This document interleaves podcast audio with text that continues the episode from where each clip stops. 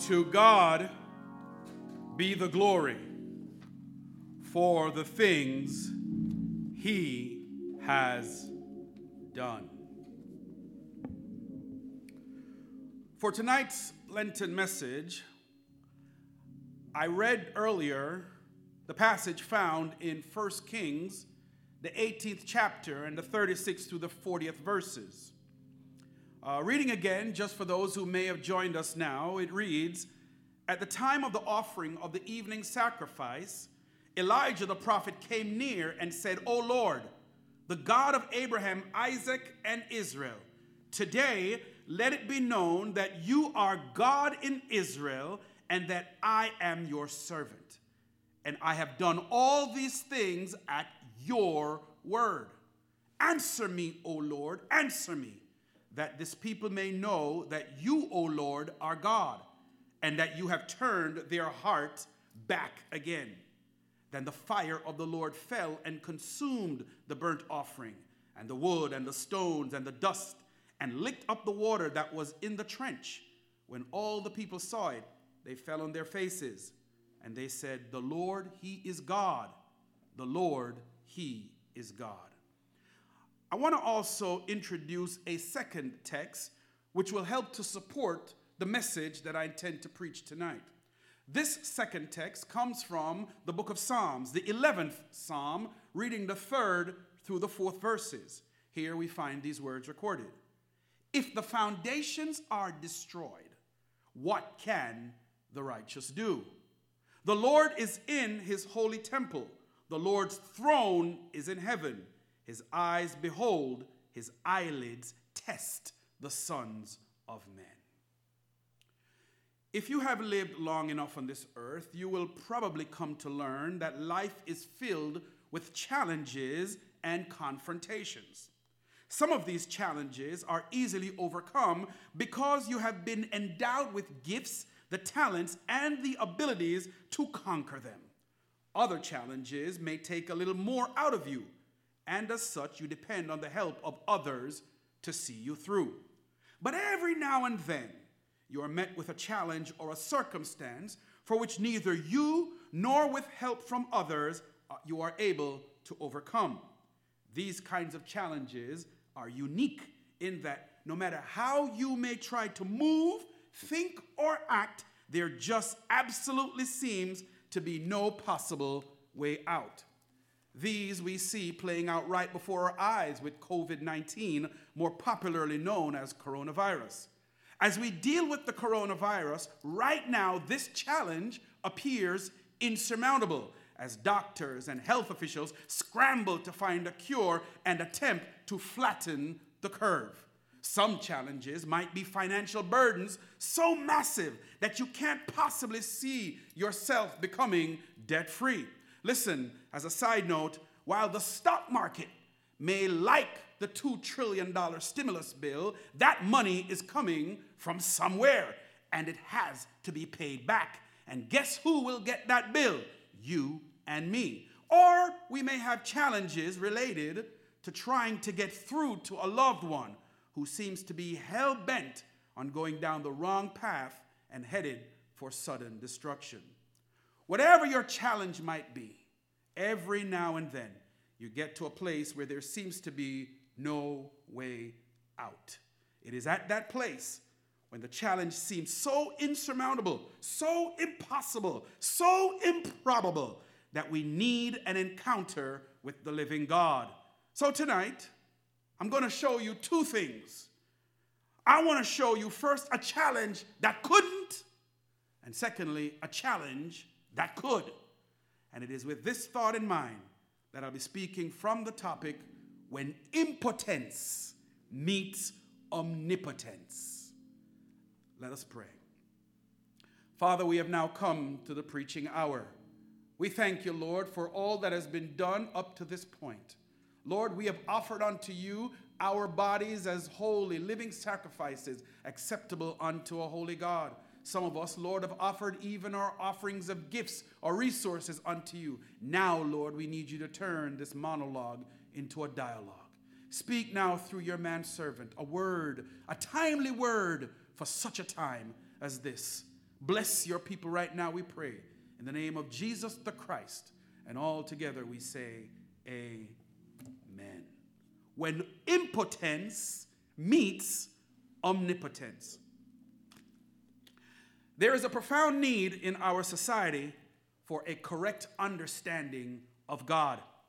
J.B. Phillips, in his book titled Your God is Too Small, gives some common distorted understandings of God. In his book, he says number one, some people think of God as a kind of cosmic or celestial policeman who is looking for opportunities to pounce upon people who are doing the wrong things. That's one view that people have of God. Another view, he says, is where you see insurance companies in their references to something called acts of God are always using the term in the context of some catastrophic event, seemingly to give the impression that God is some kind of malevolent quality going around and just wreaking havoc upon all of creation. And third, he says there's also a view of God where God is almost grandfatherly, meaning he's conceived as a kindly old gentleman with a flowing white beard who would never want to detract from our enjoyment of life. These are just some of the ways that people like to think about God. But what does God really look like? And what is God really all about? Many errors have been made in attempts to really understand God. And while I can tell you tonight that I can't pretend or even pretend to give you a, a, better understanding of God, I can tell you without hesitation that how you actually see and understand God in your life has a direct impact on how you approach and worship Him. For many people, even referring to God as Father can be a problem if your image of a father is someone that is violently abusive and controlling.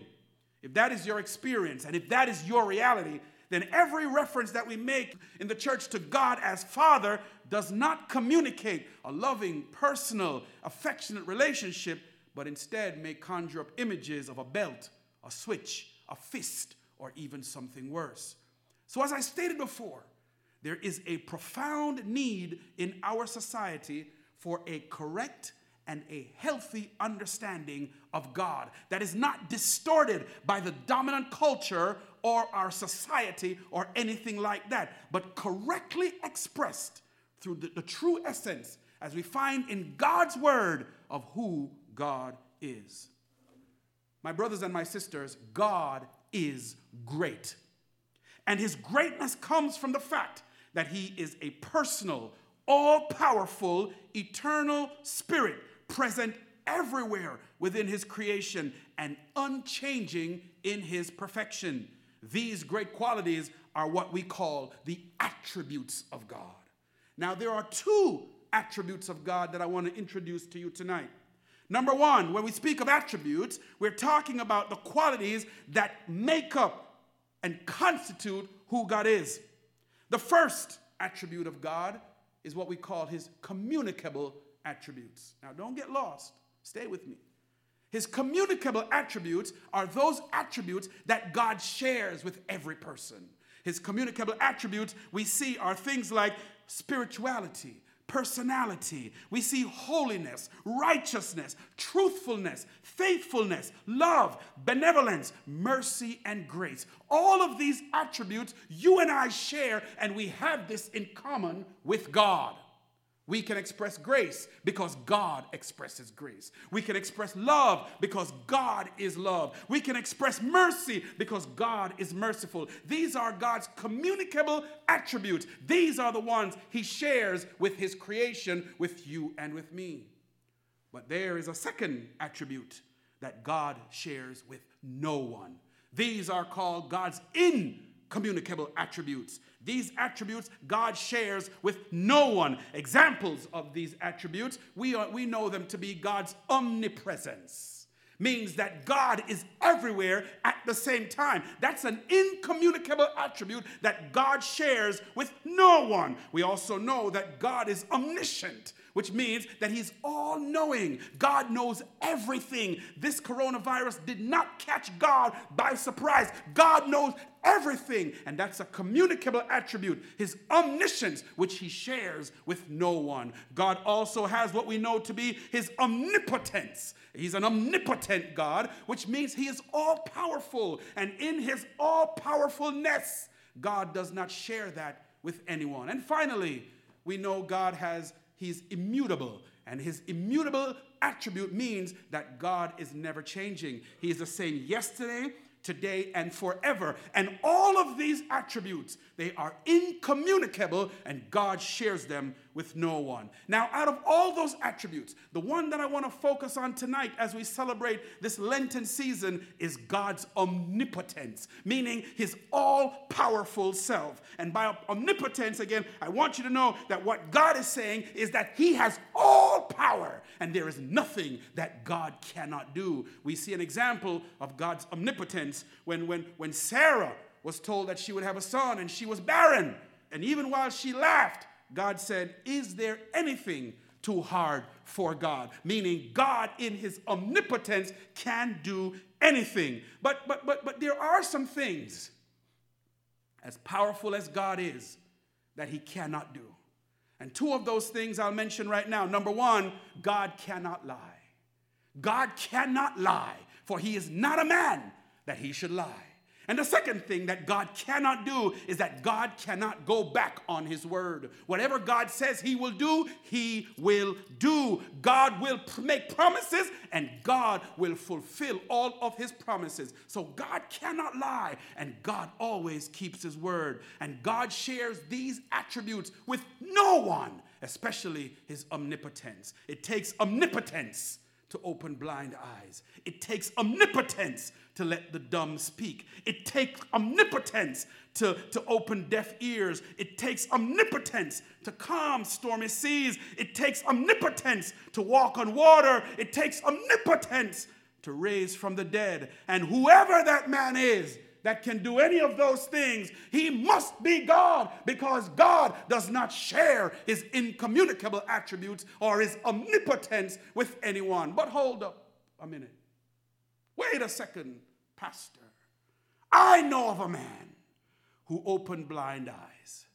I know of a man who, who, who, who, who let the dumb speak. I know a man who opened deaf ears. I even know a man who calmed stormy seas. I know a man who walked on water. And guess what, preacher? I know a man who not only raised the dead, but raised himself from the dead. And that man, his name is Jesus. And so, as far as I'm concerned, if everything that I've told you is true, that God does not share his incommunicable attributes, God does not share his omnipotence with anyone, yet Jesus expressed the incommunicable attributes of God, then, my brothers and sisters, let it be known unequivocally, without hesitation, without prejudice, that Jesus is and always will be God.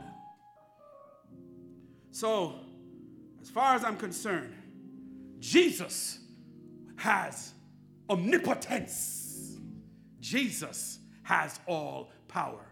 But let's talk a little bit about something called impotence. Now, the dictionary defines the word impotence as lacking power or strength.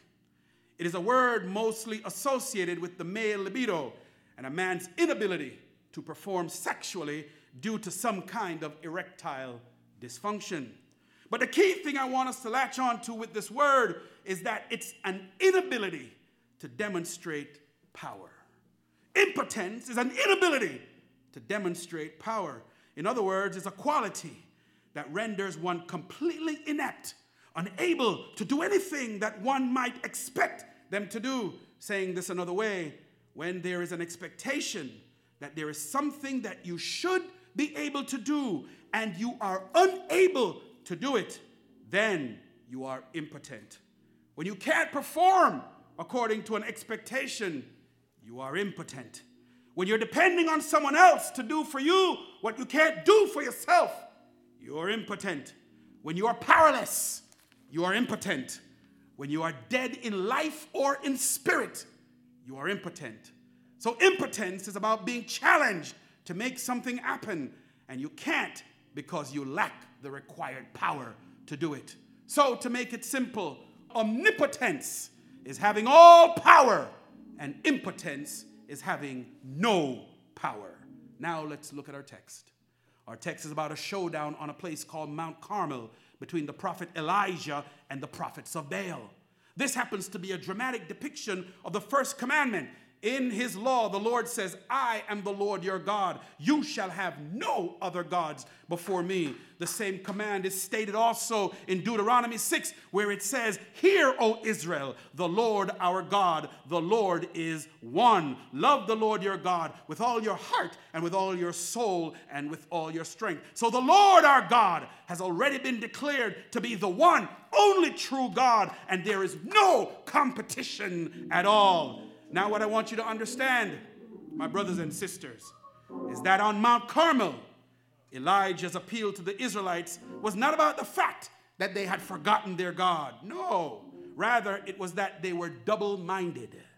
They, they, they showed conflicting loyalties by wanting to worship both gods at the same time. They are limping between Yahweh, the covenant Lord, and Baal, the fertility God. This is an issue of faithfulness because they have broken their covenant promise to the Lord. For Elijah, this was not a case of both of, of, of, of, of both and. For Elijah, this was a case of either or. They could not worship both a lie and a truth at the same time. If Jehovah the Lord be God, he said, then follow him. If Baal be God, then give him your full allegiance the Israelites could not continue to serve both Jehovah and Baal. This same thing, this truth is no less true for the church today. We have our own idols, whether we're speaking of our denominational affiliations, the church building, or even our particular brand of theology. To say that Christians are idolatrous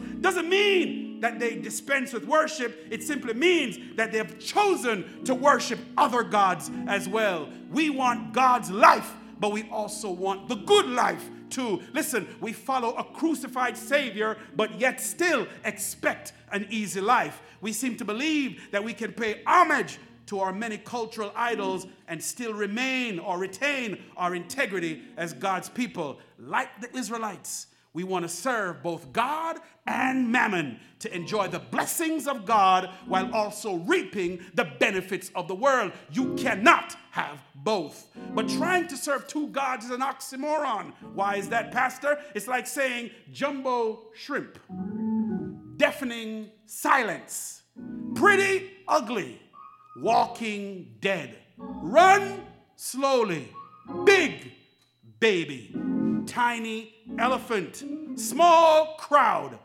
alone together. You get the message, you get the idea. So, this double mindedness, how has it been working for you, church? How has it been working for you trying to serve God on Sunday but serving man on Monday? This double mindedness has caused us to get into problems with God. For the Lord our God, He is one God, He is the one true God, and we shall serve no other trying to serve God who is omnipotent and serving Baal who is impotent is like bringing light and darkness together. This is what Elijah knew when he had set up this power encounter. Now, I won't be too long, but, but I want to get to this message because you need to hear this. First thing Elijah does in this power encounter on Mount Carmel, Elijah accuses the prophets of eating at Jezebel's table. I want you to hear what I'm saying, church. Elijah first accuses the false prophets of eating at Jezebel's table. Not only is this communion with an evil person, but that she is also a sponsor of these prophets. In other words, Jezebel was supporting these prophets. She was putting money in their collection table. And so they were supporting and eating at Jezebel's table. You, you, you know Jezebel's prophets, these so called evangelicals, what they're doing in the White House. Yes, I said it. You know these prophets of Baal. The second thing that Elijah does, second thing, he came near to the people and he said to the people, Listen, how long will you hesitate between two opinions. If the Lord is God, follow him. But if Baal, follow him. In other words, you can't have it both ways. And I'm speaking to the church. You can't have it both ways. The third thing that Elijah does is he dares the prophets. He calls Paula White and Robert Jefferson, Bishop Jackson, and others to, to go now and to get two oxen. He tells them, prepare one on their altar and then call on their God to consume it by fire. The text tells us that they call on Baal from morning till noon, and their calling was not yielded any result. And so they were disappointed, but they called on their Baal. They cried out to their Baal and nothing happened. The text even tell us that Elijah started mocking them. Elijah said, "Call out with a loud voice." Maybe for maybe he can't hear you. He, Elijah is saying either he's occupied or he's, he's gone inside, or maybe he's on a journey. Perhaps Baal is on a deep sleep and needs to be awakened. One translation puts it this way maybe their God went to relieve himself in the bathroom. I don't know, but be that as it may, this no answering, no power, impotent God could not respond. And so, my brothers and my sisters, so too is any idol that you have chosen to serve. And don't say you don't have an idol because everything that you place above God, where you spend your conscious time and devote yourselves emotionally, spiritually, physically, and completely, is a God that you have made over God Himself. That's your idol. Even your desire for a house, a car, a husband, a wife, a job, a career, an education, a family, as well as the inability to stop watching certain programs on TV, pornography, people pleasing, you name it, are all idols that you have placed over God. So the prophets failed. They couldn't do what they think they could. And now it's Elijah's turn. You know, I want to tell you something, church. I've heard it said many times that we are looking around in this day and age for the Elijahs. Where are the Elijahs of the 20th century? Where are the Elijahs of today? Why don't we have Elijahs right now in our churches and in our worship? Well, I'm telling you, brothers and sisters, we're asking the wrong question. We don't need the Elijahs of today. What we need is the God of Elijah today. That's what the church needs, and we need that God right now. So, Elijah, it's Elijah's turn, Eve. And Elijah then instructs the people to come near to him. And he repaired the altar of the Lord, which had been torn down. Then he took 12 stones according to the number of the tribes of Israel and with the stones he built and made a trench around the altar, large enough to hold two measures of seed. Then he prepared the altar with wood, cut the ox in pieces, laid it on the wood. Then, to make matters worse, he had them fill four pitchers with water, pour it on the burnt offering and on the wood. Not just one time, not just two times, but three times. So much so that the water flowed around the altar and filled up the trench. Then Elijah prayed. He prayed a specific prayer, acknowledging which God he was talking to, namely the God of Abraham, the God of Isaac, and the God of Jacob. And for the sole purpose of letting it be known that there is a God in Israel and that as his servant, he was doing everything according to the word of the Lord. That's a message for the church. Are you doing everything according to the word of the Lord? I don't know. I'm not your judge, but I'm telling you that if you're not seeing the fruits of your labor, if you're not seeing the fruits of your faith, if you're not seeing the fruits of your your worship, then chances are you just might not be worshiping the God you think you are worshiping. Elijah also makes it clear by saying, God is to answer so that this people may know that the Lord is God. And with that, the fire of the Lord fell and consumed the burnt offering, the wood, the stones, the dust, and even licked up the water that was in the trench. So when all the people saw this, they fell on their faces and they said, The Lord, He is God. The Lord, He is God. America, you need to acknowledge that the Lord, He is God. Who is the God you're serving? A $2 trillion surplus in, in, in, in, Congress? That's not your God. You think of whoever is in the White House is your God? That's not your God. We need to turn back to the God of Elijah, the God of Jacob, the God of Abraham, the God of all Israel of old. We need to turn back to that God. Now, you need to know The text goes on to tell us that Elijah then captures the prophets of Baal and then he slaughters them. But the most critical part of the story that I want to uncover is that God did not respond to the prayer that Elijah said just to make Elijah look good in a contest. God responded because he could. God did not respond to Elijah's prayer because he wants Elijah to look like a superstar. We have too many people in the pulpits trying to act like superstar. But I want you to know that God responded to Elijah's prayer because God could and he did. He is omnipotent and there is nothing, nothing too hard for God. So where is our faith, church? Where is our faith?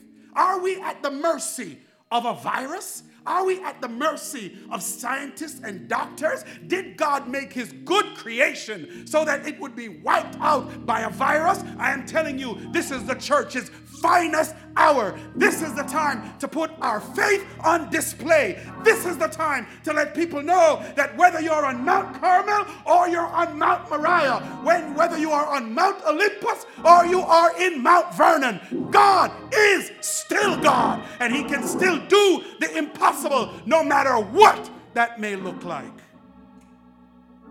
God is almighty. God is all powerful. God is fully omnipotent and there is nothing too hard for God. He is a consuming fire, and when impotence meets omnipotence, there is always fire. So while this was a most dramatic and explosive demonstration, it has greater implications for you and me today in this broadcast. You see, the, the prophets of Baal were impotent because they were serving an impotent God, who has no power, no authority, no ability, and no way to make anything happen. Just like people today who think they know more about nature and how it works and think that they can manipulate the weather and do anything they want without nature responding. Yes, even with the coronavirus outbreak. But the power of God is not to be understood the way we see the Baal prophets trying to use it, or even how we understand power. Power is an excessive force that can cause change. But power like that is very limited, and there is nothing omnipotent about limited power. In fact, the word tells us not by might, nor by power, but by his spirit. This is why I said to you, there is a profound need in our society for a correct understanding of who God is. If you have a poor understanding of God, then when things begin to fall apart all around us, all that we think we know will rob us of our faith. The world is literally standing still as we speak. You know what I'm talking about. The stock market is crashing, employment is halted, People are isolated and people are quarantined. Scientists and doctors are baffled.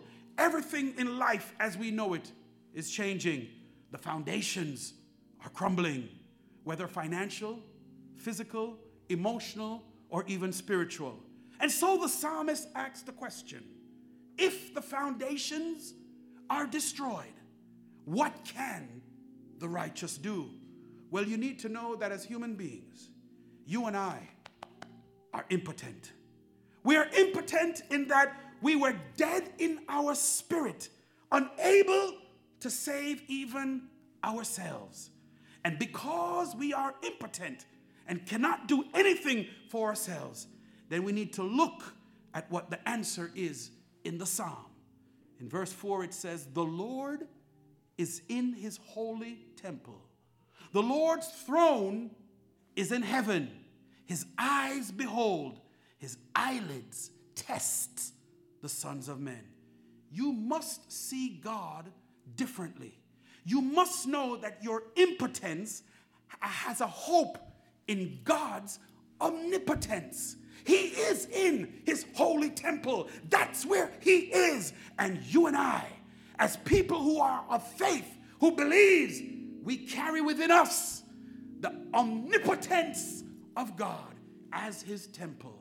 We need to tap into our faith and to see that greater is he that is in us than he that is in the world. The world will do what the world wants to do, but what must the righteous do when the foundations crumble? When Adam and Eve sinned in the garden, mankind was doomed to a life of spiritual and moral impotence and in need of something to happen to change our course.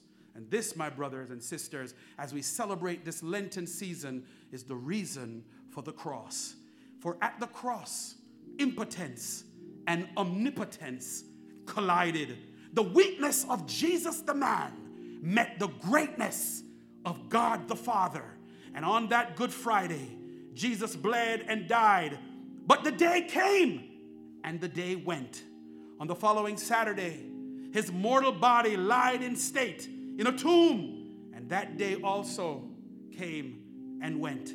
But early Sunday morning, Jesus resurrected from the dead, and perfect impotence met perfect omnipotence, and the fire of God caused an explosion throughout all creation. And God declares, Didn't I tell you he was my son? So when human impotence meets God's omnipotence, there is no competition. When human impotence meets God's omnipotence, there is no contest. When human impotence meets God's omnipotence, the fire of the Holy Ghost is present. Likewise, when darkness meets light, there is no fellowship. When evil meets good, evil has to flee. When weakness meets strength, power is released. When sickness meets health, healing takes place. When death meets life, the sting is removed. And when coronavirus meets Jesus, the pandemic is eliminated. So when you, who may be dead in spirit, meet the Lord Jesus Christ and have for yourself an authentic encounter with Him, your spirit is quickened and your flesh is revived, and you're able to breathe freely because Jesus says, I have come that you may have life and that you may have it more abundantly. So when you meet Jesus, your burdens and feelings of depression and despair, your powerlessness and the shackles and chains of impotence is broken, and you are finally made free. For whom the Son sets free is free indeed. So if the foundations are destroyed, what can the righteous do? Believe in the Lord Jesus Christ and keep the faith knowing that the Lord is in his holy temple. The Lord's throne is in heaven, and he and he alone will be our refuge, our power, and our hope for years to come. May the Lord richly bless you, my beloved.